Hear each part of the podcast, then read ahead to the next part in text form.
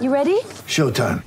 On May 3rd, summer starts with The Fall Guy. Let's do it later. Let's drink a spicy margarita. Make some bad decisions. Yes.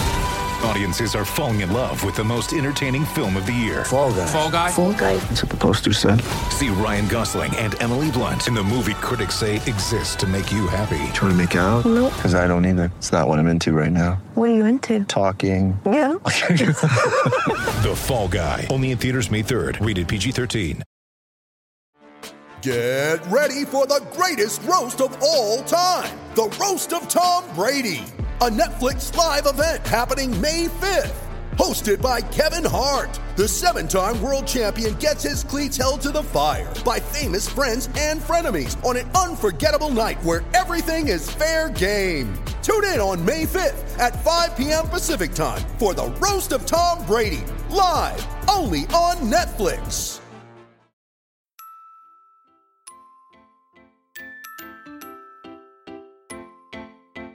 Uh huh. I just feel like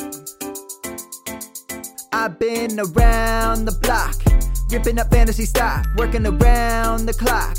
Look at the view from the top. Mm. Researching rookies a lot? No, I just be listening to pods. Yeah, one in particular. I'm just a messenger. Let me just pass on the rock. Uh, Browning, brunning, pruning, pronouncing ain't what he's doing. What he's doing is not losing, but infusing you with new things. And there's Dennis the Bennett. Yeah.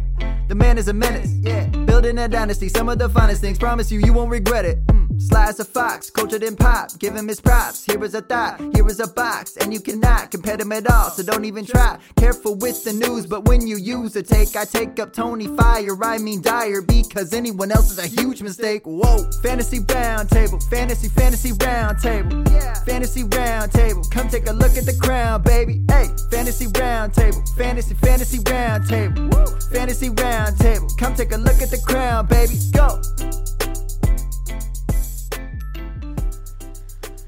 What's going on, everybody? Welcome to another episode of the Fantasy Football Roundtable Podcast, proud members of the Full Time Fantasy Podcast Network. You can find them at FTFPodNet on Twitter. You can find me, your host for the evening, Matt Bruning, at SportsFanaticMB on Twitter. We are just one of a ton of great podcasts associated with this network, and if you want to check any of them out, go to FullTimeFantasy.com. It is your one stop shop for all of your fantasy news, advice, and strategies. Dennis, who you can follow at culture underscore coach, and Matt is joining me today. You can follow him at Nighthawk7734. We are going to continue our preview series we'll be talking about the top two teams in the NFC South in uh, from 2019, which were the New Orleans Saints and the Atlanta Falcons. What do we think they will do in the 2020 NFL season?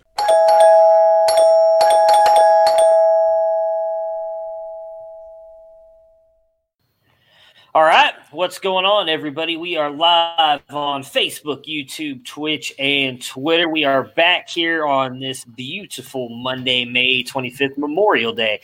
We're going to be talking about the NFC South as we continue our division previews. We wrapped up the NFC North last week with the Bears and Lions. Those were the last two teams that we did.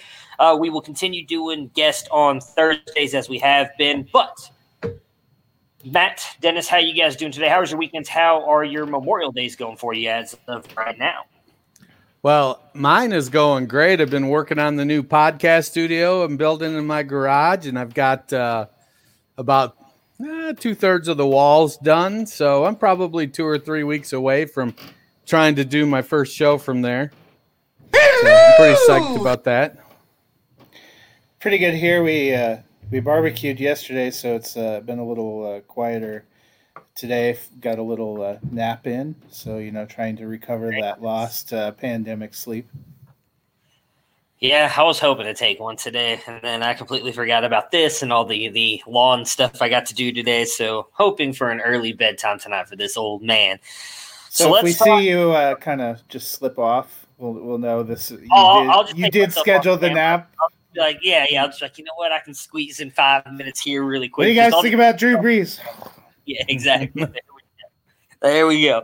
Speaking of Drew Brees, let's talk about the New Orleans hmm. Saints. They went to 13 and 3 last year, lost to the Vikings in the divisional round, and another heartbreaking loss, which I think makes the third year in a row now that they've kind of got knocked out of the playoffs off of just like not I don't want to say bad calls, but just just horrible, heartbreaking losses there in the playoffs. Was it three years ago, the Minneapolis yeah. Miracle? Then you had two Oh, years ago. Right.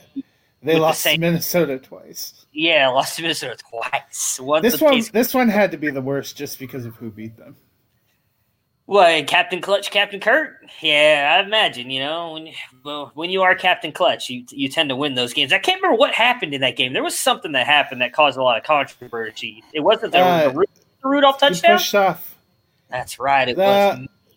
It looked like he pushed off, but there was some other. Uh, there was something else in there that. Yeah, I don't remember what it was, but regardless, I, I think the anger came because they instituted that replay on potentially game-winning pass, and they refused. Yeah. They refused to use it. Well, and that and that went away this year as well. So we saw how long that lasted. They didn't even keep it in for an entire year. But uh, yeah, so three years in a row. Before we get on to new additions and expiring contracts, do we think Drew Brees comes back after this season, or is there a stipulation in there? So, for instance, do one of you think maybe he wins a championship and then he walks away, or for sure you think he will be playing for the next two years as he signed a two year contract this offseason? You know, I could see it going either way. He's, uh, you know, spreading the salary out and the bonus out over two years is a good business move for the Saints. And at this point in his career, I'm sure Brees wants to do whatever he can to help the team. Uh, if they go deep into the playoffs, maybe uh, win the Super Bowl, make the Super Bowl, I, I, think he'd be more inclined to retire if they win it than he would if they lose. Mm-hmm. But uh, it's you know it's a tough spot. I, I, on one hand, you know they brought in a quarterback of the future uh, to stick around a couple years, and now he's starting in Carolina. They bring in Jameis, who's a proven starter in the NFL. Say what you will about him, he's a starting quality quarterback, and I don't know that he's going to sit around for two years.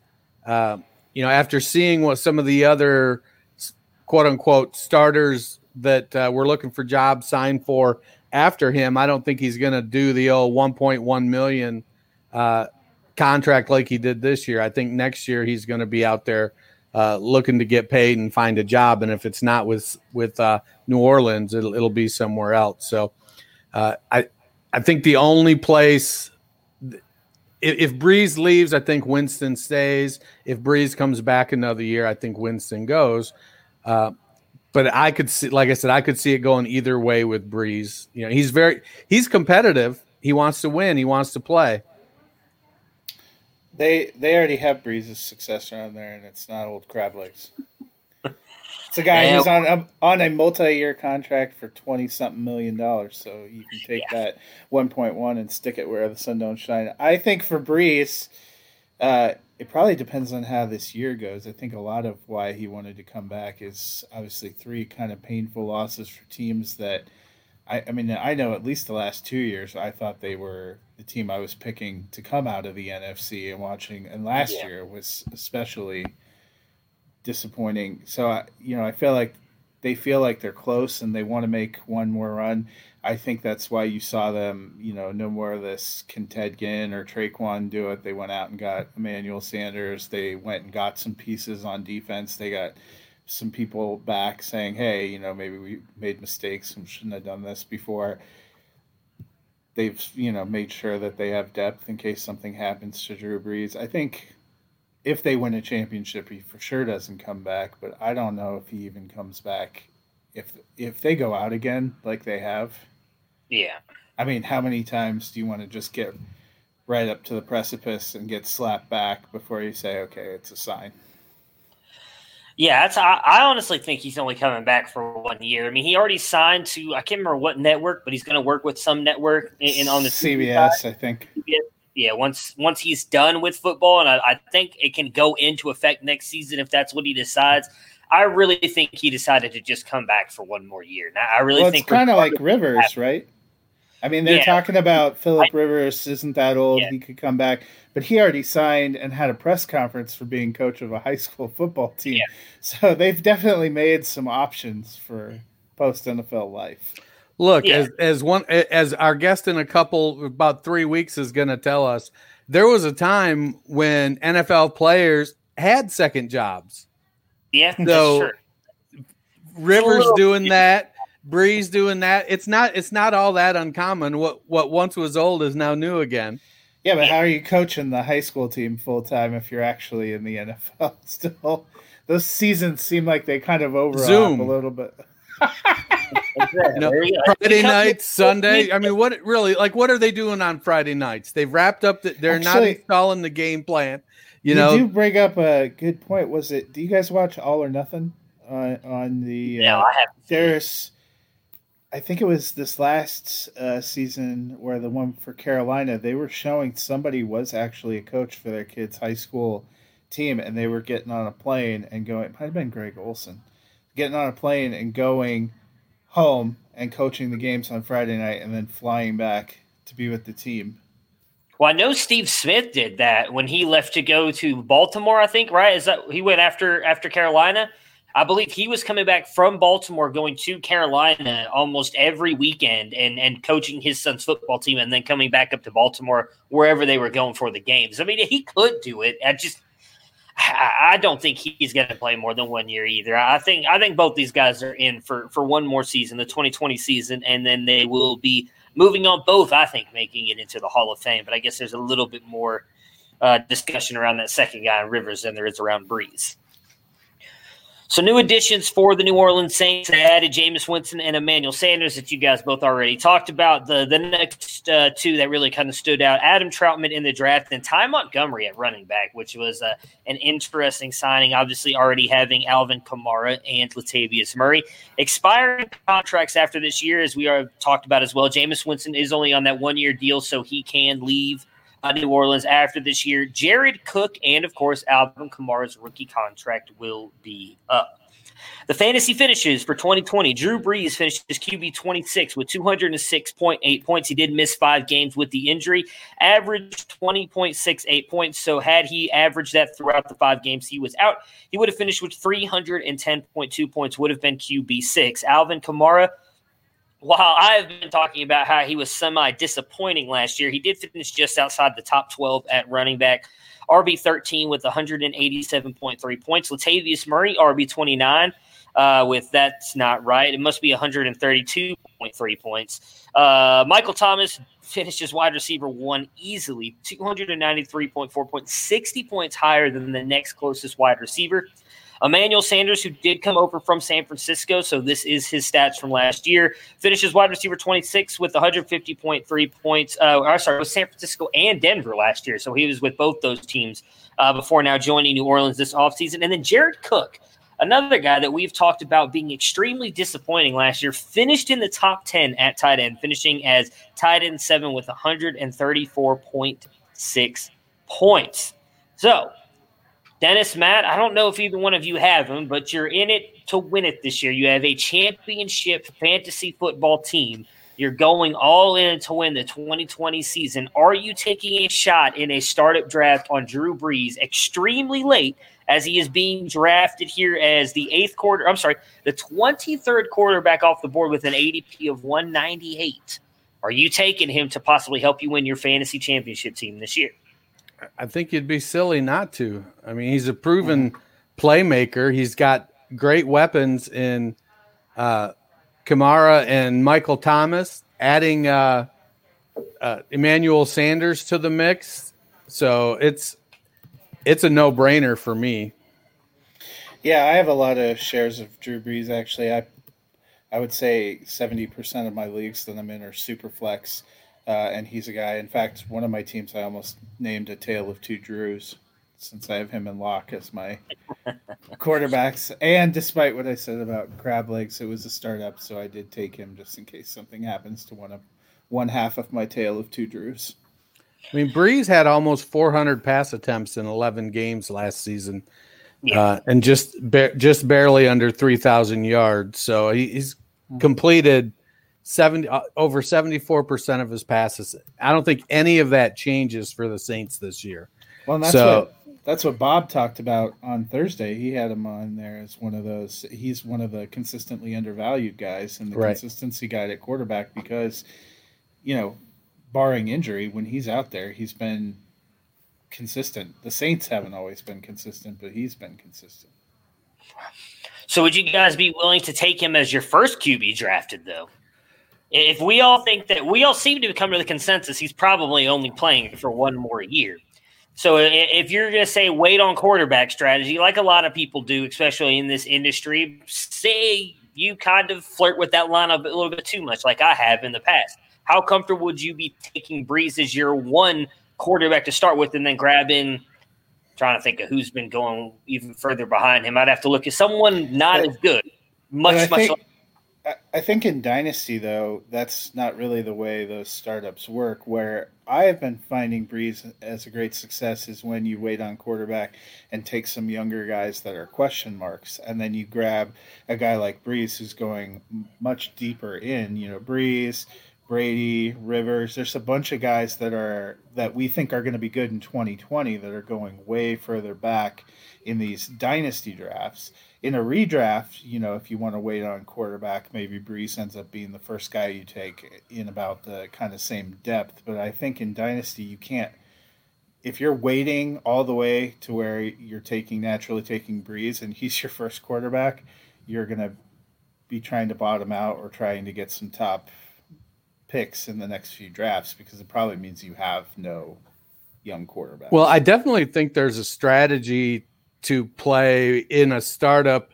If you, let's say, you trade back out of the first and then trade up from, let's say, seventh or eighth round. And so, second through sixth or seventh round, maybe you've got eight or nine picks, but then you're going to have a stretch of three or four rounds where you may only have one pick taking somebody, you know, taking Brees, Roethlisberger, Rivers, you know, three guys like that late in the, you know, 11th, 12th, 13th round of a startup, but you're stacking them with higher level position players because you've yeah.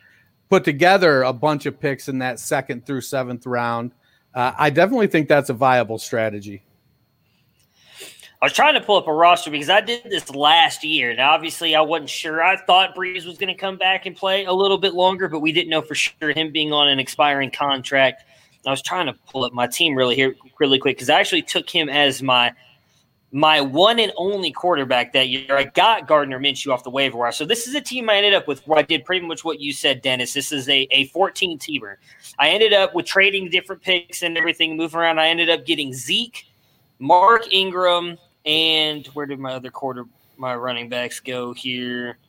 Well, I, I drafted some other picks, so I ended up with Jonathan Taylor, but I didn't have him last year. Where there we go, Philip Lindsay. Of course. And that was it for my running backs. That was last year, though. Again, uh, hey, it's my guy. So you know, the, the, not a bad running back core for last year. But my wide receivers: Odell Beckham Jr., Julio Jones, Deebo Samuel, Jarvis Landry, uh, Terry McLaurin, Preston Williams. Well, uh, I still have Michael Crabtree on this team. Holy crap! This is what happens when you play in way too many leagues. You, you have guys on your on your rosters, but that was kind of what happened. I went I went heavy in on these on these position players early to try and get some more mm-hmm. guys. I, I have more guys on there, but I, focused in on those guys. And before I noticed, everybody else had gone quarterbacks, and I was left with guys like I ended up, you know, it was Brees or whomever, Philip Rivers, and I ended up just taking Brees. And I got lucky that I got Gardner Minshew off the waiver wire because I literally did not draft another quarterback. I, that he was the yeah. only one I had. So I was just so, curious if, if, that's something you guys would buy into and keeping Brees well, for knowing you're only going to likely have him for one year. So I just did this in a uh, Superflex startup that we we did uh, a week ago. Uh, it was Superflex tight end premium I went and got a bunch of wide receivers and tight ends first. Uh, I mm-hmm. took Michael Thomas, Sutton. I took Lamb. I took George Kittle. I took Fant. I wanted to make sure because it's two points for every reception for tight ends. So I did all that. I and then I think around the eighth round I took Drew Lock, and then I waited until the twelfth or thirteenth round and went and got Brees and figured, you know, later toward the bottom, I picked up Winston just in case and Rivers, but I, I think that's a, a that's still going to be a perfectly decent strategy. And if you have some really strong performers at these other positions, Brees is going to be good in this year, and it gives you some time. All right, can both Kamara and Latavius Murray be fine fantasy viable in 2021? I'm sorry, in 2020, or can they both be in 2021? Yes. Yeah, I, I think it. You have to make sure you have the right expectations. If you expect, you know, Kamara to be top five and Murray to be top 15, you're probably going to be let down. Uh, I think it's within the range of outcomes for Kamara to finish top five, but I'd probably feel better expecting top eight out of him. Um, and then Murray somewhere between RB 20 and 30 for me. Yeah, the finish for Murray is probably like last year going to depend a little bit on the health of Kamara because we saw some explosive games for Latavius Murray during times when Alvin Kamara was unavailable. But regardless of whether Kamara plays the full season, you're going to get something out of Murray. I would, I think those are guys you're both grabbing. Okay, well, with Murray, would you guys be willing to say we're in a league together? Dennis is the Kamara owner. Matt, you don't have Kamara, but it's getting to a point where I don't know. You've already drafted we're starting two. You got two flex. You've already got three running backs, bunch of good wide receivers. So you don't really need Murray as a starter more than say you're probably looking at him as more of a bye week fill in. Is he a guy that you'd be willing to take a bet on? Due to possibly the injury issues we've seen with Kamara, maybe as you just mentioned, we know that he's got a little bit of upside. Or is he a guy you would just pass on and and just keep on moving?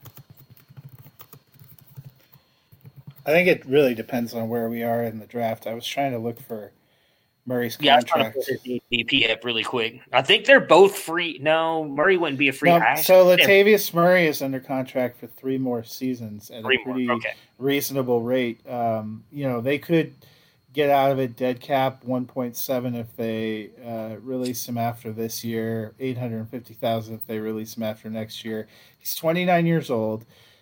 Uh, but you know, 2.9 million for that range of a running back isn't that bad. I don't think he's ever going to be the guy for the Saints, but I think in that kind of an offense, there's always going to be uh, some production to be had, and he's we've seen him be successful in this kind of a role in both Minnesota when he was behind Cook and in New Orleans. So it depends on where you're at in the draft, but in that kind of range when you're looking to fill out your bench, I think that's where I've seen Murray go a lot.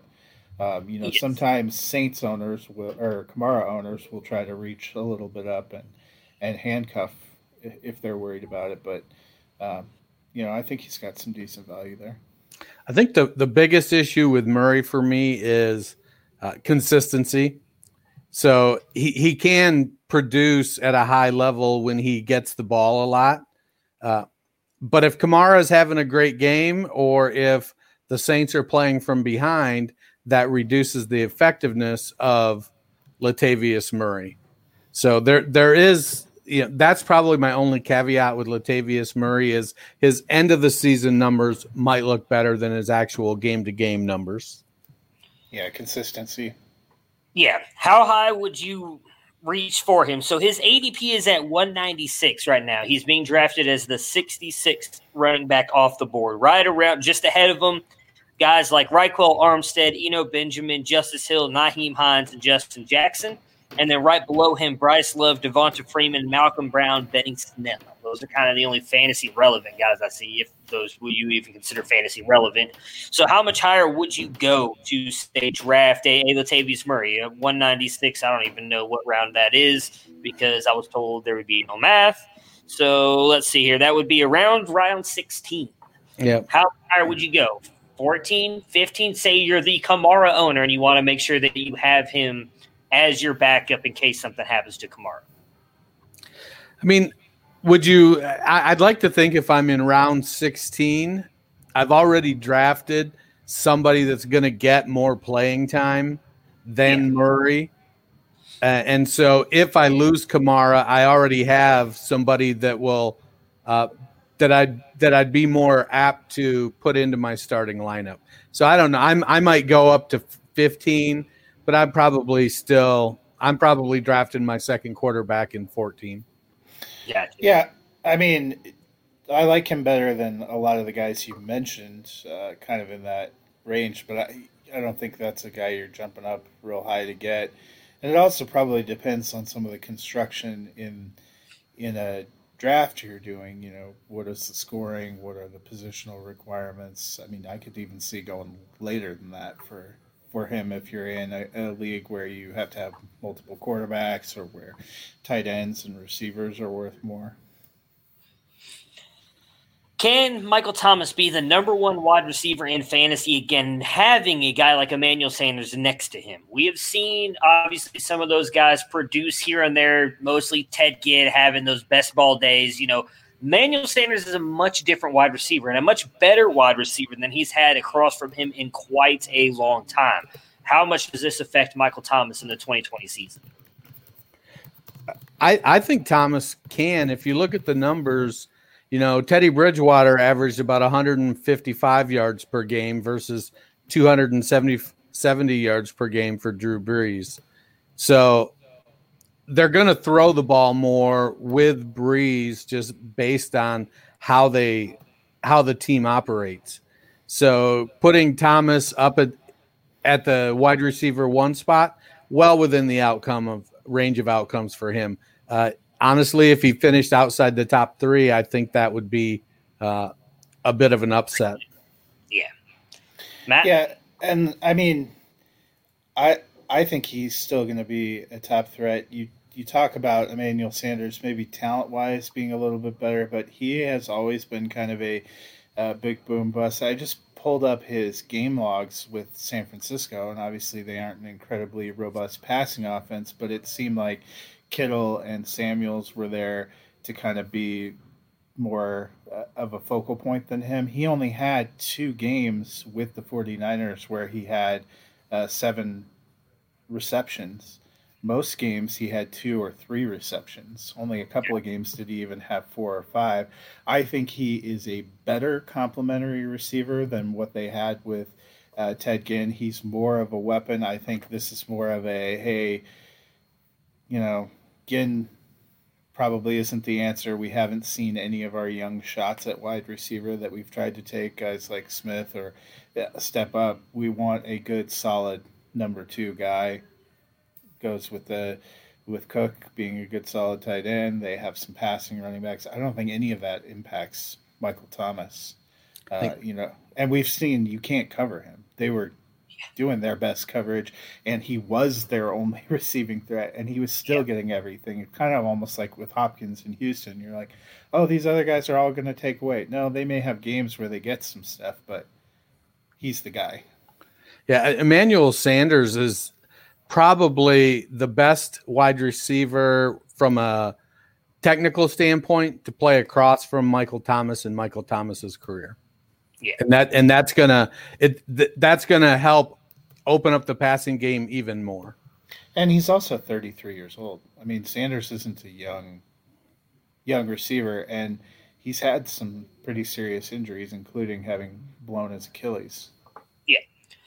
Yeah. I, I, agree. I don't think it'll take much away from Thomas, but as Dennis said, I wouldn't be surprised if if he drops a little bit. I, I would be surprised if he dropped out of top three, like both of you said. But I could see a Davante Adams. See, I don't even know if I want to put Hopkins up there right now because I don't know what's going to happen with Arizona. But I wouldn't be surprised if he's dethroned a little bit. I mean, it would seem crazy to say this at the end of last year. Again, he finished 60 points higher than the next closest wide receiver. Uh, but I do think a lot of that was Brees was forcing it into him because he knew he could trust him. And while Emmanuel Sanders, I don't think is going to be huge for fantasy, uh, I do think that he will take some away from Thomas because it means Brees doesn't have to force him the ball. He has another wide receiver he can go to. Uh, so I don't. I'll, I'll, just jump right into it. Emmanuel Sanders. What do we expect out of him in 2020? Uh, I don't expect him to finish. I actually think he'll finish probably behind wide receiver 26. I think he's going to be more of like a middle tier to low end wide receiver three compared to that high end wide receiver three we saw him finish as uh, with the Denver and San Francisco uh, teams in last year. Matt, what do you think we can expect from Sanders from a fantasy perspective in 2020? Yeah, that's probably accurate. Maybe a high end uh, wide receiver three. I was just looking. Ted Ginn last year uh, played in all 16, only started nine games, got 56 targets 30 receptions, 421 yards. I think we all think he's a little bit better uh, than that. So Michael Thomas, 185 targets. Even if he comes down to say 150 targets, and you get, you know, around 80 targets for Emmanuel Sanders, that might make uh, some sense. Yeah, I think uh, at 97 targets for Kamara, uh, I don't think that really drops much. I think it'll stay right around there. Uh, overall, for uh, for Sanders to move into uh, high end wide receiver three, low end wide receiver two, I do think the the Saints passing game in general is going to have to uh, take a step up. And with a healthy Drew Brees for 16 games, it's certainly possible for that to happen. Since you mentioned that, I actually kind of want to ask a question I didn't even think about until just now. You mentioned a healthy Drew Brees and hoping that it could take a step up. There was a lot of talk last year that the reason Brees looked so good at the back half of the season was because, in essence, he did get those five to six weeks off. He had the five weeks of the injury and the bye week in there. Where, if we remember the year prior, the Saints, Brees, and that offense really kind of took a hit on that back half of the season, and a lot of people thought Brees was kind of losing it. Does that worry either one of you now moving forward? Do you think that the rest kind of helped him at all uh, with the last year and kind of looking as productive as he did toward the end? Well, I definitely think not getting hit for six weeks is beneficial to a, a player's health. Um, but also, you go into a season expecting a certain amount of maintenance is going to have to occur. You know, they're at 40, 41 years old, 42 years old. Brees is going to, they're going to go easy on him in practice. He knows the offense, he knows what they're going to do. He's got good rapport with his receivers, and they bring in Sanders. So there's really only one receiver he has to worry about uh, getting a better rapport with. Uh, Trautman's going to be the third tight end. It's going to be Josh Hill and and uh, oh uh, Jared Cook, and it's going to be Kamara and Murray at the running back position. So he's familiar with everybody. He isn't going to need to put in a bunch of reps to get comfortable. So they'll be able to cons- conserve him throughout the year. Uh, I I think they passed. Uh, what did they throw last year? 581 times. I just actually looked that up. Last year they had more pass attempts than the two previous years. Right. And so they could potentially end up, you know, breaking that 600 barrier. You get a couple hundred targets for uh, Michael Thomas, 100 for Kamara, 80 or 85 for Sanders, 65 for Cook. You know, you, you're putting up some numbers with that offense. Well, and I think one of the things that may have helped uh, actually the passing game last year is it didn't seem like the running game was uh, very effective at all. Not just uh, Kamara, but um, you know they weren't getting huge, robust rushing efforts from Latavius Murray either. So you're saying Murray is not as good as Mark Ingram? Is that what I hear? Uh, well, perhaps. Perhaps. All right, let's see here. So Jared Cook, I mentioned earlier that we we always kind of talk about how bad he was for fantasy. You know, granted, we, we probably many of us, including myself, thought he was going to come in and be the next Jimmy Graham, and that clearly did not happen. But he did finish as a top ten tight end last year. He finished as tight end seven. Do we expect him to be top ten again this year in 2020? It could happen. I mean, after tight end five, it's such a crapshoot. Yeah, and that was with him missing two games last year. He only played 14. I was looking 43 receptions, 705 yards, and nine touchdowns. I think the the thing that may determine whether or not he's up there is you know touchdowns. Um, because 43 for 705, it's not incredible. It's not terrible. But if he only got say four touchdowns instead of nine, I think that would make a big swing. He, he had five games with double digit points. He had, let's see, five five games with under six points. Okay. So there's certainly something to be uh, said for his lack of consistency there. Little boom or bust. Yeah. All right, so we talked about at the beginning. We all kind of seem to have come to a consensus that Drew Brees probably is going to leave after this year, even though he signed a two-year contract. Who are we expecting to take over once Brees leaves? I already know where Matt's going. Damn it, Matt's going. So I'll let Dennis actually take the other side. Do you think Jameis Winston will be the guy for Brees or for the Saints when he takes over? And how successful do you think he could be moving forward as the future quarterback of the Saints? Well, I, I think that uh, if Brees is done after next year, it would be in New Orleans' interest to bring uh, Winston back. You've got a guy who's been in the system for a year. He knows the offense now. And, you know, lots of quarterbacks win throwing 20 interceptions. Jameis gets a lot of flack for throwing 30 interceptions last year. A lot of quarterback there's Hall of Fame quarterbacks that have negative touchdown to interception ratios that were great. I I, I get it. From a fantasy perspective, I'm okay if Jameis throws four four interceptions because he usually also throws five touchdowns.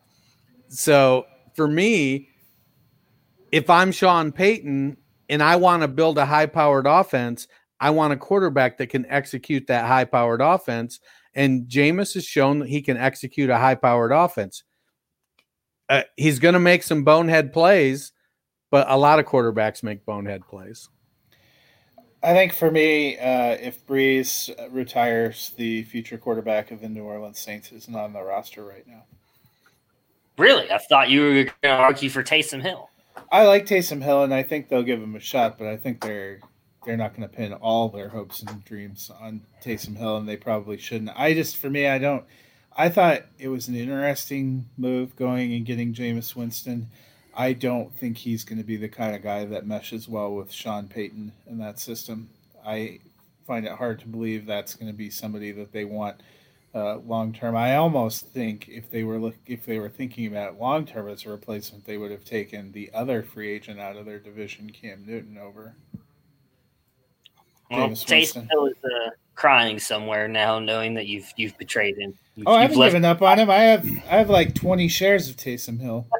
well, yeah. I I don't think you know he has no track record that would say they're just going to say, "Hey, we've got you, and that's all we need." There, that's not realistic either. Well, who do you think are some guys that would be available next season? So Derek Carr, maybe.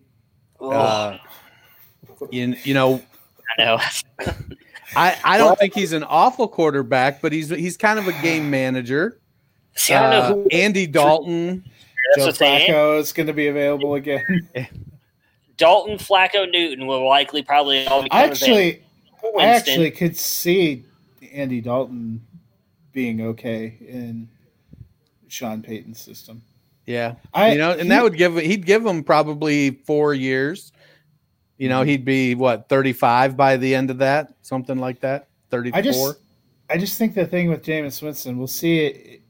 You know, this is really going to be a test of can he learn a little humility? Can he clean up some of his style? Uh, you know, it's going to be a different kind of situation. It certainly seems like part of what soured him in Tampa Bay was not just that they had a chance to get Tom Brady, but that his he had had several different coaches, and you finally had Bruce Arians. If you were reading between the lines, indicate he's not really receptive to coaching, and I'm tired of this. Yeah. You know, and I don't think Sean Payton is somebody that's going to put up with a lot of things. So that's probably the greatest unknown. So quarterbacks that could be free agents in 2021, actually a longer list than I thought it was going to be, assuming they don't go the draft route. Dak Prescott, obviously we don't know. He's he's technically on the, the franchise tender. They could franchise him again. So chances are he won't be, but technically he could be. Philip Rivers, Jacoby Brissett, Mitchell Trubisky, Ryan Fitzmagic, Tyrod Taylor, Andy Dalton, and I mean RG three is probably and Jameis Winston obviously RG three is probably the last. I guess the rest of these guys are not anybody I would think they take a shot on. So who would you take at any of those guys? Again, you could add Cam Newton to that list as well. He hasn't signed a contract yet, but we would imagine he's only going to sign a one year deal. I feel like they just trade for Nick Foles because that seems to be what somebody does. Uh, it's- Right. What he does nowadays, yeah. All right. So let's do some over unders before we move on to the Atlanta Falcons. Over under for Drew Brees in 2020. Again, over good, under bad. Just clarifying that up front so we don't have to ask. Drew Brees finishing as QB8. Over or under? I'm going to say over.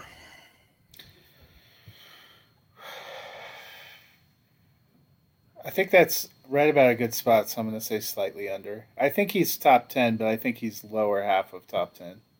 Like it. That's my goal is to make you think about it every time. I don't want to give you. I, I so think eight is the number, but I had to pick one. So that, that's what I that's what I like to hear. See, if All right, we're so- both dissatisfied, Matt did his job. right. Exactly. That's I want you guys to leave here hating me like this fucking asshole right here is making me think too much. All right. So as we mentioned earlier, his ADP right now is at 198. He is being drafted as QB 23. Just ahead of him, Ryan Tannehill, Jimmy G, and Kirk Cousins. Again, assuming you're only getting in for one more year, would you take him over any of those guys? I'd take him over Tannehill and Jimmy G. I'd take him over all three.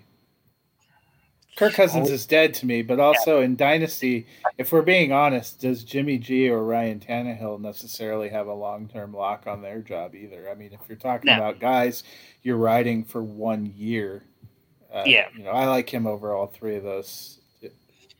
I would take him over Tannehill and Jimmy G. It'd be hard for me to take him over Cousins, just because, as you mentioned, Matt, he, he Cousins does have technically, I would say, the long term viability there. We know he just signed a new contract with Minnesota's got a good team around him, so I would still take Cousins just So because I Gary would. Kubiak pushes him off the team plane mid flight. well, you know what? And he's going to go down for man one, and I don't think he wants to do that. So, just You've under never had to spend time with Kirk Cousins. I have. He's a wonderful, wonderful human being. He does great dad dances and everything. He's a really good guy. I Don't hate on him. Cam Newton, Jordan Love, and Tom Brady all going right behind Drew Brees. I would not take any of them over him. I, I don't trust any of their futures. Uh, I think Brees has a better year than Brady, so I would keep Brees. Would you guys take any of those three over Drew Brees? I think for one year, um, the temptation is certainly there for Brady. I would not take any of those guys, and in fact, I, I don't. re- I don't really understand the case for a few of them. Tom Brady, I guess if you if you thought that it was just going to be the greatest year ever, but I, I'm with you. I think Brees probably finishes better than him. Alvin Kamara, does he finish uh, over or under RB8 this year? That's that's probably pretty close to the number again. Uh, I'm going to say over. Over. I'm going to hopefully take say the over as well. I am going to take the over as well. I think he's going to have a little bit of a bounce back year this year. His ADP is four right now, and he is being drafted as the fourth RB. So we we we uh, know there's literally four RBs coming off the board, and the first three ahead of him are Zeke, Barkley, and CMC. So would you take him over any one of those three? Nope. No, I, I agree. Right behind him, all actually in the first round, outside of CEH, which was actually very surprising to me. And CEH is going at 2.2. So would you take Cook, Mixon, or CEH over him? I feel like if push came to shove and I'm in a draft, I'm probably taking Cook and Mixon over him. Okay. I would take Cook. I would take probably just Mixon. I, I, I don't. We all know that I, I'm not as big on CEH, and Cook's injuries scare me a lot. I I know Mixon's a little bit of injury history, but I, I think Mixon's going to be good this year. It feels like a huge reach for CEH considering we haven't seen him play. Eh. And there are strong reports that he's going to split at best. Yeah, it's that Chiefs effect, man. That's, that's what we talked about with that rookie episode. I I didn't buy into it. Just him going there. Uh, he's a great prospect, and I do think he's going to be really good for fantasy. But I I don't trust him going that offense, but anybody associated with Patrick Mahomes and Andy Reid, people think is going to be fantasy gold. So, I mean, look at Sammy Watkins. That dude is. Some people still believe he's going to break out in year 15 or whatever it is now for his career. So, I, I you know, I just don't see it. What were you going to say, Dennis? And say I did take Cook uh, over okay. Kamara. I took Cook at uh, RB four in a startup. Yeah, I think I feel like Cook normally when they're talking about the top four running backs this year in startups has been for. Uh, he's got, if I remember correctly, I'll pull it back up. It must be real close. Like one oh, yeah, he was going to like one oh seven. It was Hopkins and not Hopkins, Thomas and Hopkins going ahead of him, and then Cook came in right behind him. If I'm remembering correctly, let me pull it up here. Yeah, his his ADP is seven. He's going at right at seven in almost every single draft. So he's getting drafted just behind those top three wide receivers. Michael Thomas, wide receiver two, over or under? Over. Over. So you guys both have him as wide receiver one. I'm gonna take the under. You gave us really, no choice. I, I think Adams is going to ball out this year, and I guess I just got to hope Hopkins goes over him. So obviously, nobody's being drafted above him. He is, has an ADP of uh, three here, wide receiver one. He is going, oh, right behind him. I'm sorry. Hopkins, Adams, and Tyreek Hill, which was very confusing to me. Uh, but would you take Chiefs any offense bump works for receivers as well as running backs? Say that, so I should have should have remembered what I was just saying. So, would you take Hopkins, Adams, or Hill over over Thomas? Never. Nope. Yeah, I think if you had to make an argument for one, which would it be? I think we all agree it's not Hill, right? Like, at least it's not for me. He wouldn't even be in the discussion. I I think if somebody said to me that they would they would take Hill as their wide receiver one based on the offense and his explosiveness, I I wouldn't think that they were crazy. I, I wouldn't do it myself, but I, I could definitely see somebody buying into it.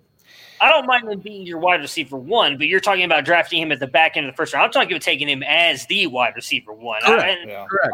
Evans and those guys, I, I, and I don't even like Evans, and I'm I don't know, man. That's that's a, a I, bit of in my opinion. I think the only one that I would consider probably is Hopkins because he has a solid contract situation playing with a young up and coming quarterback. I think we all think Adams might have a good year, but as we pointed out when we were doing the preview, he's on an expiring contract. Yeah. There's some bad vibes coming out of Green Bay from their quarterback and passing situation.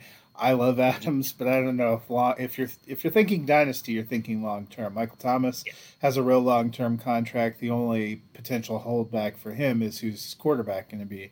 Hopkins has a long term contract, has a good quarterback situation. The Chiefs, who knows? And Adams, I like the talent, but I don't know if if I'm looking beyond 2020, is that the bet I'm making? Yeah. All right, so Emmanuel Sanders, uh, wide receiver 30 in 2020, over or under? Under. Yeah, I think I'll go under as well. Uh, not by much. I I think he could be in the top half of uh, the wide receiver threes, but more likely in the bottom half. I agree. I'm going under as well. His ADP is 165, being drafted as wide receiver 71, which I feel is a tad bit disrespectful. Going just ahead of him, Julian Edelman, James Washington, and Van Jefferson. I'll go first. I would take him easily over James Washington and Van Jefferson. I don't understand that one bit. I, I would still probably take Edelman because I think he's the guy for the Patriots and going to be still the focal point for Stidham. Uh, but then next for me, it would be Sanders. What about you, Dennis? Would you take him over any of those three? I can make the case for Van Jefferson um, at you know, at, at 165, you're, you're, if you're in a dynasty, you're doing a dynasty startup at some, you know, that's the area where you're weighing, do I go with these old guys that I know are going to get me wide receiver three numbers, maybe wide receiver twos, or do I go with a young guy that's probably not going to give me shit this year, but next year and going forward, he could be a wide receiver too. He could, you know, he looks Van Jefferson looks like he might be the heir apparent to Cooper Kupp, And we've seen the numbers that Kupp puts up. Mm-hmm. So, you know, Kupp's coming, he, he's almost 30 years old towards the end of a contract. You know, so I can make the case for Van Jefferson. I wouldn't take Washington over Sanders, uh, and Edelman would be a coin flip. I would take Sanders over all three of those right now. I get what you're saying about Van Jefferson, but personally, I you know, I want to see some. They didn't they didn't draft him incredibly high in the draft, like where we know this is our guy. He's got a shot, but there's a lot of unknowns. And Edelman has been a very reliable performer, but let's be fair, we're heading into June, and it's either Brian Hoyer or Jarrett Stidham as the quarterback in New England, we don't know what that offense is going to be, and we don't know that they don't flame out and then decide to really rebuild, and he shuffles off somewhere else. So I would probably take Sanders in that range right now. Just behind him, Alshon Jeffery, Dede Westbrook, and Antonio Gandy Golden. Any of those three over Sanders Dennis? No. I'm I I have a soft spot for Alshon Jeffery. Yeah. But I, I don't think I would take him over Sanders. There's there's too much unknown with the wide receiver corps in Philadelphia. So with, with Jeffery coming off the foot surgery, 30 years old, he's a big wide receiver, 6'4, 6'5, 6'3, something in there, 230 pounds, and coming off that Lisfranc. So he has a he has a history of soft tissue injuries as well. Uh, I know Sanders has had a couple pretty good, pretty severe injuries, but he's always bounced back really well from them. So uh, I, I, as much as I might want to draft with my heart, if faced with uh, Sanders and Jeffery or uh, Westbrook or Antonio Gandy Golden, I'm going Sanders.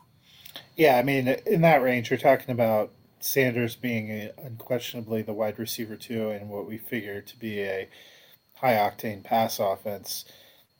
Westbrook has no sure position in Jacksonville. I mean, they took some receivers, a lot of questions there. Um, Gandy Golden, the entire offense for Washington is somewhat of a question. And then I'm with Dennis. I, you know, I've always liked Alshon Jeffery back to his Chicago days, but he has trouble staying on the field. He's somebody that occasionally gives you flashes. I'd rather bet on Emmanuel at this stage. Yeah, I'm with you guys. I would take him over any of those three guys. So last for the Saints, Jared Cook, uh, tight end 10 for 2020. Yeah, uh, I can see him uh, hitting that. It's, you know, like I said before, it ends up being a situation where after about tight end five, there's probably 15 guys that could finish in the top, you know, six to 10. The game is over under, Dennis. Yeah. Got to pick one. Over. Yeah, you have to commit, sadly. Matt's trying to trap us. Over ish. Over ish. Okay. I'm gonna take I'm gonna take under ish. You know, I still think he ends up a, a tight end one, but you know, the ten to twelve range feels about right. I'm going to go over. I think he's going to have himself a good year this year. Tight end, uh, I'm sorry, ADP of 166 being drafted as the 22nd tight end off the board, just ahead of him. Blake Jarwin, Cole Kmet, and Ian Thomas. I would take him over Jarwin and Kmet easily. I, I don't really see either one of those. Uh, Ian Thomas for sure over him, but I, I, would take him over Jarwin and Kmet. What about you, Matt? Uh, I would take him over all three. I'm not an Ian Thomas believer. How dare you, sir? But Dennis, what about you? You know, I it would depend on how I'm building my team, honestly. Thomas, yes, I would definitely take, but Kmet or Jarwin, if I'm if I'm not if I'm punting the tight end position, I'm going to take probably either one of those guys over Cook, just based mm-hmm. on age. Um, again, I'm not a huge Cook fan. He's not terribly consistent. Ends up, you know, at the end of the year with numbers that look better over the course of a year than they do on a week to week basis. So I'd I'd probably take all three of them over Cook as I talk my way through this. And underneath him, Adam Trautman, Jace Sternberger, and Dawson Knox. Dennis, would you take any of them uh, over Cook? I'd probably take all of them over Cook. Just again, so but Jared, gotcha. I'm, I'm, you know, at that point, I'm definitely not drafting Cook as my starting tight end, mm-hmm. and if I already have a tight end and I'm looking at Cook or one of these guys that could be better next year, I'm probably taking one of them. Matt? I would probably take Dawson Knox over him. I would, uh, as weird as this is going to be to say it, I'd actually probably take all three as well. I, I like Sternberger, and I'm a big fan of Dawson Knox for any of you who listened last year. So, you know, I was actually both on, on both those guys. Trautman maybe, but uh, I would definitely take Sternberger and Knox over him. So the Atlanta Falcons, they finished second last year in the NFC South, seven and nine. They did not make the playoffs. A lot of talk about Dan Quinn losing his job last year. They came out and said they are going to keep him at least for one more year, give him a chance to prove himself. What does Dan Quinn have to do to keep his job another year? Can't start one and eight. Yeah, he's got to win. Do you, think if he makes the playoffs, he keeps his job? Like is this a Dallas Cowboys of 2020 situation where, or 2019, where Jason Garrett had to make it like Jerry Jones came out and said he's got to make it to the NFC, you know, championship game or the Super Bowl, and Jason Garrett will likely keep his job. Is it one of those things where the Falcons have to go deep? Can they make the playoffs and get bounced in the first round? Like where where's the line at? You think for Quinn? I think if they make the playoffs, Quinn yeah. keeps his job. Okay. Uh, yeah, because I mean, let's be honest. Dan Quinn has had some postseason success in his position. I mean, they did make a Super Bowl. They were winning a it's Super one. Bowl for three quarters. So well, it's like not exactly like Garrett, where he had never really advanced past anything.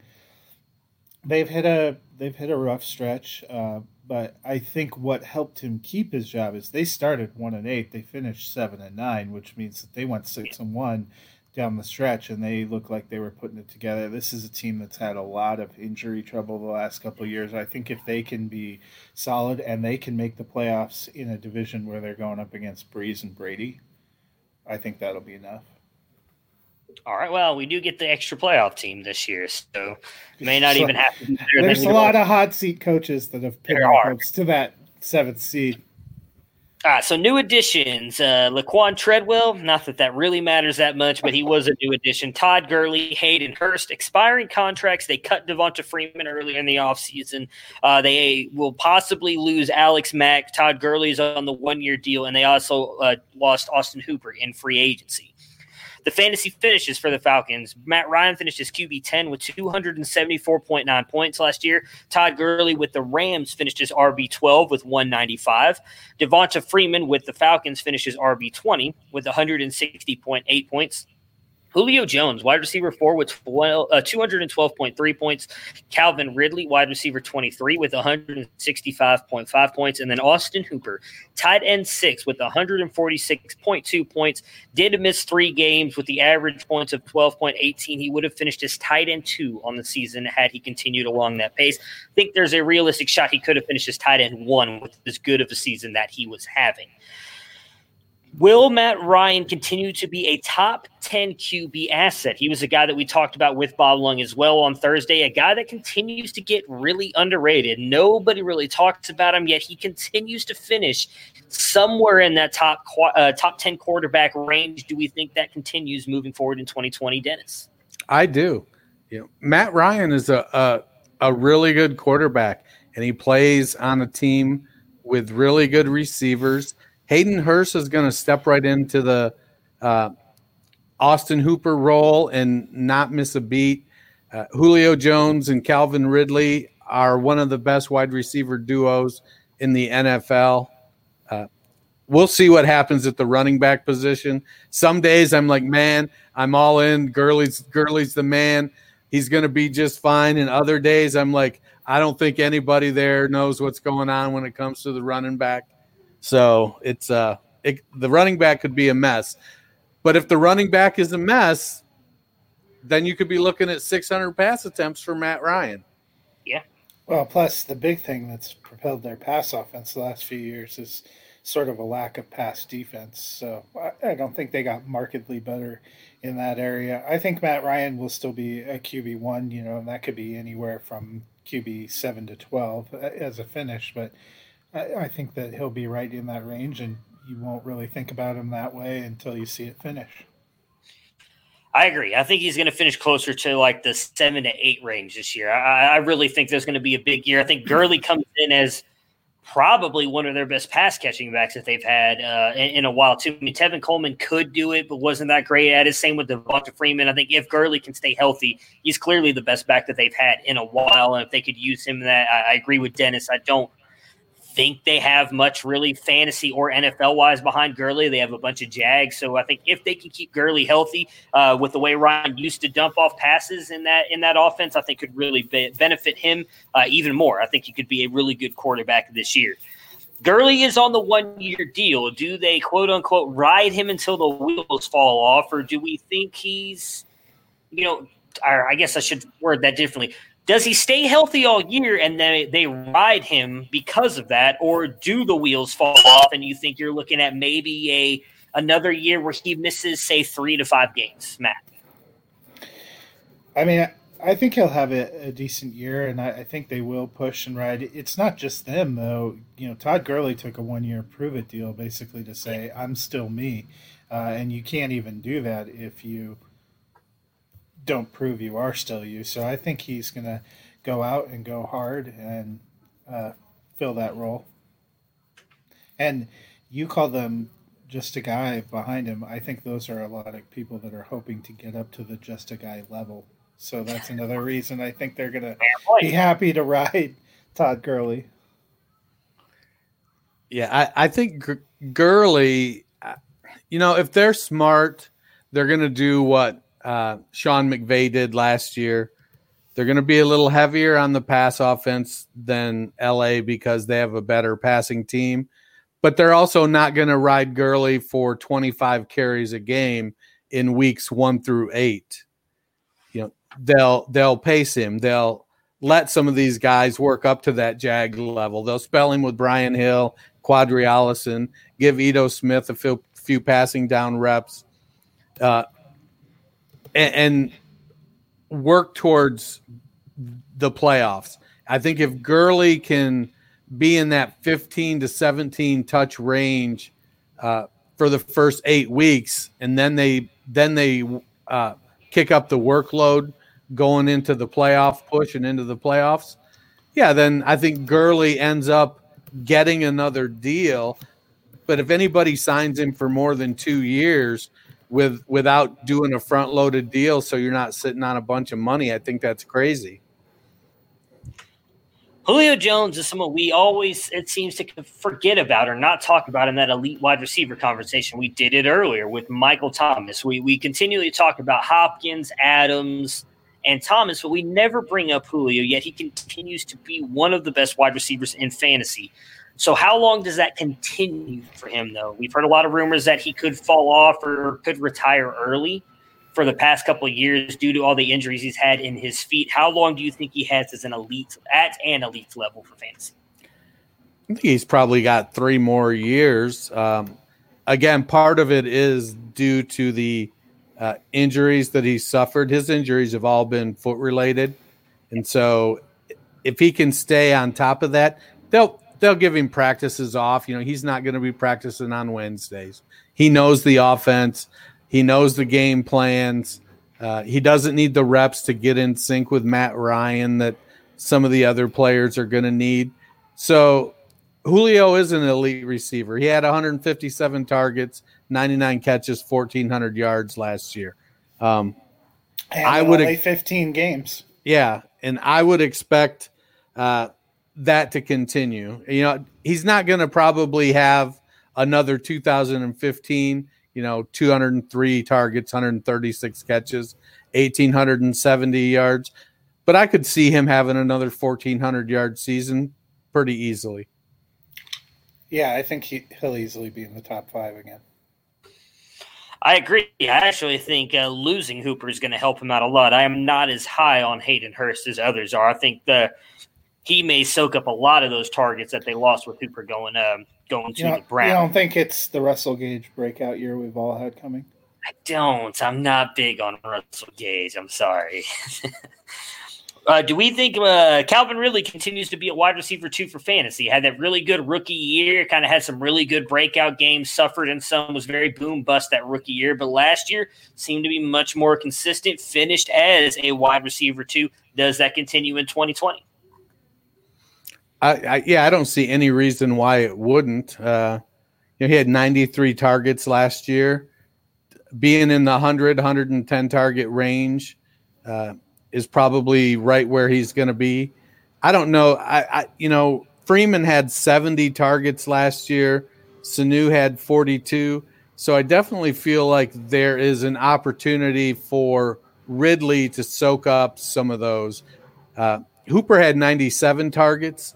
And while I expect Hurst to slide into that, I don't know that he's going to push for 100 targets. He's probably more of an 80 target guy. So I could see Ridley's targets going up to 125, you know, 80 catches and breaking the 1,000 yard barrier. And I think okay. the thing that holds him back maybe a little bit is can he stay healthy and can he stay on the field? Because you mentioned the 93 targets. He he was only able to appear in 13 games last year, only able to start 10 of them because mm-hmm. he had some of those lingering injuries. He did a lot with his opportunities that he was given. If he can stay – you know, on their 15, 16 games, I think he's a he's a mortal lock for over 100 targets. All right. Where do we see, as I mentioned, I'm not big on Hayden Hurst. I think he's going to be fine for fantasy, uh, but I don't think he's quite as good as Austin Hooper. I was not big on him when he came out of college. What do you guys think about him coming in and replacing Hooper in this offense? I, I think he'll be perfectly serviceable. You know, 80, 85 targets. 60 to 65 catches. He'll do what a tight end does. He'll block, he'll catch some passes. Yeah, I think he'll be decent too. I don't think he's going to match what Hooper did last year, but um, yeah, probably a tight end one just because of the volume of the offense. Okay. Well, and you have to wonder too if Hooper did some of what he did because they started losing other receivers. Well, and also Hooper, 97 targets, but he only played 13 games. Yeah. So I guess it's probably if if Hurst stays healthy for 16 games, I guess, you know, 85, 90 targets probably isn't out of the question. Either that or we are talking ourselves into the Russell Gage breakout year. No one's yeah. I mean, you may be. I am not. And I, will take as much as I don't like Hayden Hurst, I'll take him over Russell Gage. All right, over under time for the Falcons. We got through them a whole lot quicker than we did the Saints. Uh, let's see here. Ryan, QB eight on the year, over or under? I'm going to take the under begrudgingly. Yeah, I'm going to take a slight under too. I will. Yeah, I'll take the. I'll you take said that. seven or eight. Nope, you can't go back. But eight's said, the perfect spot. Damn it. Okay, I'll, t- I'll take over. Yeah. Fuck. Hey, who made the sheet? who made the sheet? Let's go, Ryan. I'm buying all it now. Quarterback three. Who you know? In reality, I think what what we have to consider what's going to be the ultimate decider of whether Ryan or Gurley find success is can they fix that offensive line because they drafted heavily in 2019 and were snake bitten with a lot of their picks going out. They've tried to add to it again you know, I think that was why Matt Ryan got off to a slow start and why some people didn't realize how good he was able to finish because he was able to figure it out and compensate, but he was just getting trashed at the beginning. Yeah. All right. So his ADP is 133, being drafted as the 14th quarterback. Just ahead of him, Aaron Rodgers, Daniel Jones, and Tua Tagovailoa. Are You taking him over any of those three, Dennis? Uh, I'm gonna I'd probably take Ryan over Rodgers. Okay. Tua is team built built dependent. Um, it, you know, if I'm doing a startup with rook, rookies included, uh, if I'm drafting Ryan as my quarterback one, then I probably waited. So I'm going to take him over Tua. Uh, but if I drafted a quarterback earlier, I'm likely taking Tua over Ryan. But I take Daniel Jones over him pretty comfortably. Matt? I don't think I would take any of them uh, over or him over any of them. Interesting. See, I, for me, I would definitely take him over Rodgers and Tua. I, I think he's just been more proven. We've seen a slide for Rodgers for the past couple years. He has not been as good as Aaron Rodgers. He's been an elite quarterback still, but Ryan still finished over him. So I would take him over this. Jones would be the hard one for me because he brings you that rushing upside that obviously Matt Ryan doesn't. And I think that's why I'd probably still take Jones over Ryan. But I, I've again, I like Tua. I think he's a really good quarterback. I, I don't know how good he's going to be in Miami. I'm still worried about the injuries and him not producing at a level many think he will. So I would tell I take the proven deal in Matt Rise. I think he's still got four to five years left. So I can worry about getting younger later. So I would take Ryan second. Jones would be the only guy to take over him. Just behind him, Jared Goff, Matt Stafford, and Drew Lock. Uh, I would not take any of them. Lock would be a question for me. Might be more of a coin flip, uh, but I would still take Ryan over Stafford and Goff. Staff, actually, nothing but Stafford might be a little bit of a coin flip too, because I think Stafford's in for a huge year. But I'll take Ryan because he's more consistent. No worries about a back issue. So Lock, coin flip, but I take him over Staff and Goff. What about you, Matt? I would take Stafford and Lock over him. Okay. I think I'd take Stafford and Lock as well. All right.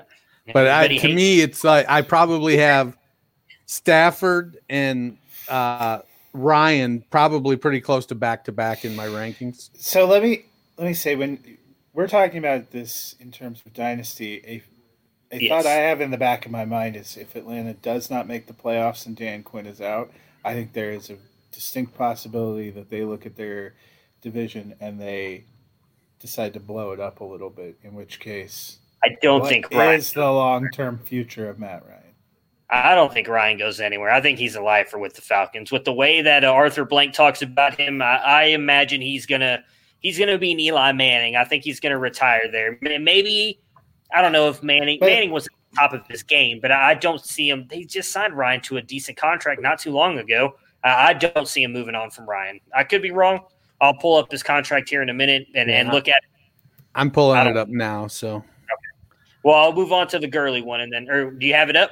Yeah. So Ryan is 35. They have an out after uh, potential out in 2022. So he's there for at least the next two years. Mm-hmm. Um, but even even with the out though, that's 26 million in dead cap. So really, it, 2023 is the season when uh, you know they only have eight million in dead cap. So so he's almost like the Rodgers contract then. Yeah, yeah. I, he's he's not going anywhere un, unless un, unless so he's 35. They decide they want to rebuild. If you get a team that's ready for a veteran to step in and perform at a high level, say maybe New Orleans. Now they're in the they're in the same division, so it's unlikely. But that's a team where you could see somebody like Ryan coming in, taking over for Brees. Uh, you know, they wouldn't trade him in the division. I'm I'm pretty sure NFL teams just don't do that. But uh, you, know, you know where it could happen? That team right there, Cleveland. I, right. Say Baker has a really bad year this year. That front office isn't tied to him. There's already talks about them not wanting to pick up his option. Uh, Stefanski is part of the Kyle Shanahan coaching tree. We all know he has very high praise for Matt Ryan. You've got a team that's ready to win now. I mean, I, don't get me wrong. I don't want that to happen. I would much rather see Baker succeed and be the quarterback there. But if it does happen, I called it here first back on May 25th of 2020. I will save that clip and prove everybody wrong. Matt Ryan gets traded, promptly retires. Nah, he won a Super Bowl with the Browns, baby. Come on now. Look at that, bringing all that swag and everything to Cleveland. Todd Gurley, RB 14 in 2020, over or under? I'm going to say under. Over. I'm going to go over too. I think he's going to have a bounce back year. I like it. Uh, being well, what did he finish last year? 12. He finished at 12 last All right. Year. So what's he bouncing back from? You know, no, he was I mean, he was an RB one. Are you you calling him RB five or? Uh, RB three. We're going with the three on this entire fucking offense. We're rolling with it. Yeah, I think he can finish closer to. I mean, you got to think about it. It wasn't too long ago he was up there as, as the consensus top running back every single year. Right. I think I don't know about five, but I think he could move up to seven, eight. I, a lot of people are buying into these guys like Ceh. I mean, I love Taylor and Dobbins. I don't think either one of them is going to make it up there. It's too much of a committee backfield. I don't see anybody sharing the ball with with uh, with Gurley in Atlanta. I just don't trust any of those guys. So if he stays Mm. healthy, I think he's going to be the guy for the Falcons. Mhm. And they're a team that, unlike the Rams last year, which were coming off a Super Bowl, he's in a team situation now where they're going to be feeling intense pressure all year to try to win and achieve and get in to the playoffs, or else you don't know what's going to happen. I think it's a different mindset too. And actually, I want to say no. I'm thinking of the wrong team. All right, so uh, ADP of 56 being drafted as the 20th RB off the board. Just ahead of him, Kenyon Drake, Leonard Fournette, and Aaron Jones. Are you taking him over any of those three? Nope. Nope. I agree. Just behind him, Devin Singletary, David Montgomery, and Melvin Gordon. We know one of those is off the board for Matt. So, Dennis, would you take any of those three? I'd probably take Montgomery over him. Uh, I don't. Singletary would be a tough call for me. I, you know, I'd pro- I'd probably take Gordon over him as well, just based on being afraid of uh, Gurley's health issues. Okay. Yeah, so Matt? I think I think Gurley's going to have a great 2020. I don't know how I believe in him long term. I would take uh, Montgomery and single probably take Singletary over him. The other one's dead to me. I think I'd just take Singletary. Uh, man, I still I'm like- hope David Montgomery is going to. I'm so worried about him. Nick Nick talked me off. I walked off a cliff with Nick on my, Montgomery the other day. How bad he was talking about him. I was so bought into Montgomery too. Uh, I, I I would take Singletary because I still believe in him. I'm not worried about Zach Moss. Montgomery would be a coin flip. I'm, Gordon's not dead to me, but I'm not a believer in Melvin Gordon, so I, I would still take Gurley over Gordon. Julio Jones, wide receiver five in 2020, over How dare you? How dare you? What do you think? Over or under? Slight over. Slight over. All right. Man, why can't you go like five and a half? Ah, 'cause that doesn't make it any better. Five. Um, This gosh, foreshadowing our entire summer, isn't it? We'll, Yeah. we'll change it to over under push moving forward. We'll hear a lot of pushes on this. I No, you can't do it after Yeah. we've already gone through think. six Kidding, I'm kidding, yeah. I'm kidding. Um, uh, I'm gonna take the over. I'm going to take. I'm take the over as well. I'm, I'm all in on Matt Ryan finishing his QB three, so I've got to take the over now. At this point, all right. His ADP is uh, of 31, being the 13th wide receiver drafted off the board, which is ridiculous in my opinion. Just ahead of him, Golladay, um, Amari Cooper, and Odell Beckham Jr. Who would you take? Him? I'm going to be honest. I'm taking him over Odell and Cooper, and it hurts me to say that. Uh, but uh, he's been more consistent. I would still take Golladay because I think Golladay really had a huge year last year. Obviously, younger. I love him there with Stafford. So Golladay and then Julio for me. What about you, Matt? Yep, same. I would take Golladay, but the other two. You know what? I love Golladay, and I don't think I could bring myself to take him over Julio. Hey, hey, I don't blame you on that. I think that's that's not It's a weird. bad call. Do you think he's going that low because people just think he's like one more year? Yes. Well, so that's the thing that that's been the discussion for the last few years on him, which is why I brought that up. That it seems like every year it's like, God, this is the year Julio falls off, and I do think obviously the fact that he doesn't score a lot of touchdowns as well hurts him. He he gets all those catches and yards, but he never really seems to find the end zone. He did a little bit more last year, if I'm remembering correctly, but before that, it was like a three, maybe four touchdowns every single year, which is obviously what hurt Odell as well last year. He only got in the end zone three times. Um, I- I, I will say, like Julio Jones feels like the kind of player that you are really glad you have him on your team if you're just planning to play him. But I have Yeah. observed the last two years he's almost untradeable because you can't get the kind of return that you should be getting. Agree, yeah, because everybody, as you mentioned, everybody's worried this is it. Like this is the year he finally falls off that cliff, and so nobody wants to buy him, assuming he's going to to fall So off. So, Atlanta basically is forming the all untradable team because no one really thinks of Matt Ryan as QB one. Nobody thinks Todd Gurley's got like a long term future. So you know you might have some great assets in 2020, but don't try they're to trade. all in, all in for 2020 right now. Uh, just behind him, Allen Robinson, CeeDee Lamb, and DK Metcalf. Uh, there ain't no way in hell I'm taking any of those three over him. What about you guys? Same. Uh, let me see. So you sh- those are the guys under him. Yeah, going right behind him. Like that's where that's how far back he's getting drafted. That's that's my point. There's no way I'm taking a Rob, CeeDee Lamb, or Metcalf over Julio. Even though I mean, two of those guys have obviously chances for very for longer futures. A Rob's kind of up there in age with them, so but I'm not taking Lamb or Metcalf. I mean, I don't think it's a good idea, but I might take Lamb. Okay, all right, all right, fair enough. To each their own. Calvin Ridley, wide receiver 22 in 2020. This should be an easy one in my opinion, but I'm gonna go over. You know, before I give my answer, it just seems like Allen Robinson is as old as Julio Jones, but He's Allen Robinson, six or 27. Yeah, he's 26. Wow, I didn't know that. I thought he was like 30. Okay. No, he's only 26. Good for Robinson, he just he's trapped in like a I know. terrible quarterback Okay. situation. Poor guy's never had a decent quarterback. Back to Ridley, uh 22. He finished 24 last year, if I'm remembering correct. 23, Actually, 23.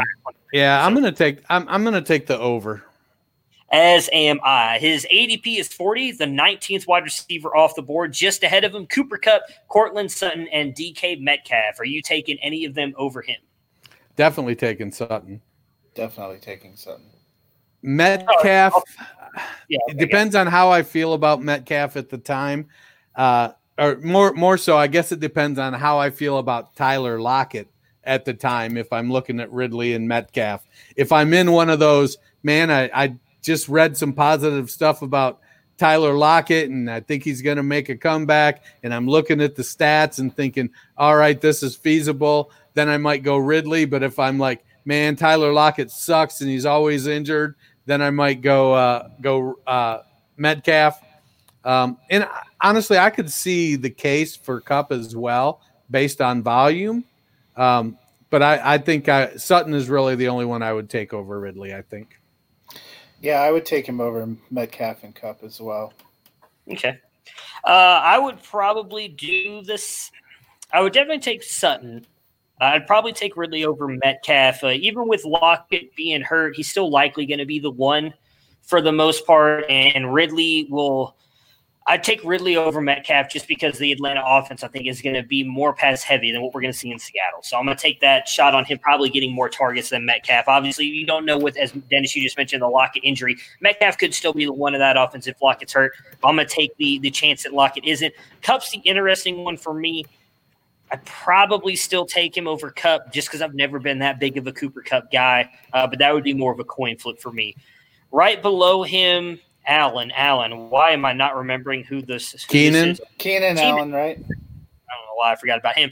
Keenan Allen, Jerry Jeudy, and DJ Chark. Uh, I would take Chark and Allen over him pretty easily. Jeudy would be a coin flip because I think they're both going to be in very productive offenses. I guess it just for me, I believe in Ryan more than I do Lock at this moment. So I would take Ridley over Jeudy, but I, I could see it going either way with those two. What about you, Matt? I would not take any of those three over Ridley. You wouldn't take Keenan Allen over Calvin Ridley? Really? I wouldn't take. I, I'm not a huge fan of Keenan Allen. Huh? Okay. Man, you just hate like all the Chargers. okay. Dennis, what about you? I well, also the Chargers. Let's be real. We don't know what their offense is going to be for the next two years, and Allen is in a contract year. They'll be fine. They've got Justin Herbert. They'll be fine. Don't roll your eyes. Don't You know, eyes. For me, I would probably take Chark because I think Chark is going to be a, a volume wide receiver one. So he's going to out target Ridley. I think he's going to have the opportunity. Allen, um, I'd still take Allen over Ridley as well. He's still the alpha uh, in Los Angeles. Uh, whether it's Tyrod Taylor, whether it's um, Justin Herbert, or whether it's Easton Stick, Keenan Allen is going to get the ball. It's gonna be Justin Herbert. Why you guys hate that man so much? Hurts my heart. I, I don't hate him. I've I been don't drafting hate him. him. I've taken him a few times. Yeah, there's a lot of slander going on about that poor kid right well, now. Well, it's because they're going to play Tyrod Taylor for a while, and he's not going to get a chance. See, Two it's games. the same reason Over I like. Tyrod, two games under. Uh, I Yeah, should go. Three. I, I mean, I think it's very possible Justin Herbert gets the same situation as Lock had last year, which when you get him on the field, it's really great and everybody builds excitement for the following year, but it may take half a season to get him out there. Ah, I don't think it'll take that long. Hayden Hurst, tight end 12 in 2020, over or under. I'm going to take the over. I'm going to take the under. I don't have an I'll- argument to make for taking it, but that's what I'm taking. I'm going to take the over. I, I, I, am with you. I don't think he's going to be as good as everybody thinks he will be. ADP. Wait, wait, wait. If you took the over, you think he's going to Ah, be. damn it, under. I messed my own self Even up on you that. don't understand the rules of this I understand the rules. This is my game. Uh, ADP of 135. Tight end 16. Just ahead of him, Irv Smith, Rob Gronkowski, and Mike Gesicki. Are you taking him over uh, any of those guys? It'd be a coin flip with Gronk, but I'm going to take Irvin Gesicki over him pretty comfortably. Yeah, I wouldn't take him over any of those guys, probably. Uh, I would take him over Gronk easily. I, I this is not even a discussion for me, but not Gesicki or Irv Smith. Uh, just behind him, Jonnu Smith, OJ Howard, and Ian Thomas. Any of them over him? I'd probably take Smith and Thomas over him. Um, but again, it would come down to how I'm building the team. Um, if I'm looking, if, if I'm taking a tight end one, I I might be inclined to take Hurst o- over the three of them. But if I'm if it's my second tight end, I would probably take definitely take Smith and Thomas over him, and it'd be a coin flip with Howard. I would not take any of them over him. I would take Smith and Thomas. I, I would not take OJ Howard over over him. Uh, all right, so that wraps up the top two teams in the NFC South for us. We will be back next Monday to do the Tampa Bay Buccaneers and why am I forgetting the last team here? Carolina Panthers. and the Carolina Panthers. Uh, we've got Bob Harris coming on with us Thursday, so we're excited about that. That will be a lot of fun. So, everybody else, uh, enjoy the rest of your Memorial Days, and we will be back again on Thursday. Thank you for your service. Prepare for glory! I don't know if you got your popcorn ready. Do you got your popcorn ready? I came out the womb, I was ready. And he's hit the end zone for an unbelievable touchdown. I would be honored Throw it up above his head. They can't jump with me. Golly. Oh, they tackle him at the 40 yard line. Who can make a play? I can. Who can make a play? I can.